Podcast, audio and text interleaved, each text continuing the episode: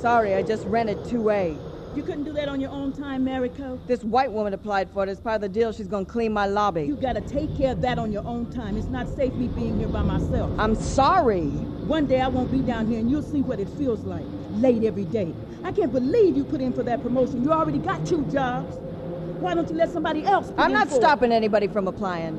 We got good men in our neighborhoods. Can't get decent jobs because of people like Yeah, you. well, if it's such a good job, why don't you apply for it? Honey, I ain't never had a promotion in my whole life. I always been passed over, not cause I wasn't qualified, cause somebody white always got it. Now we got you to deal I with. don't have it easy.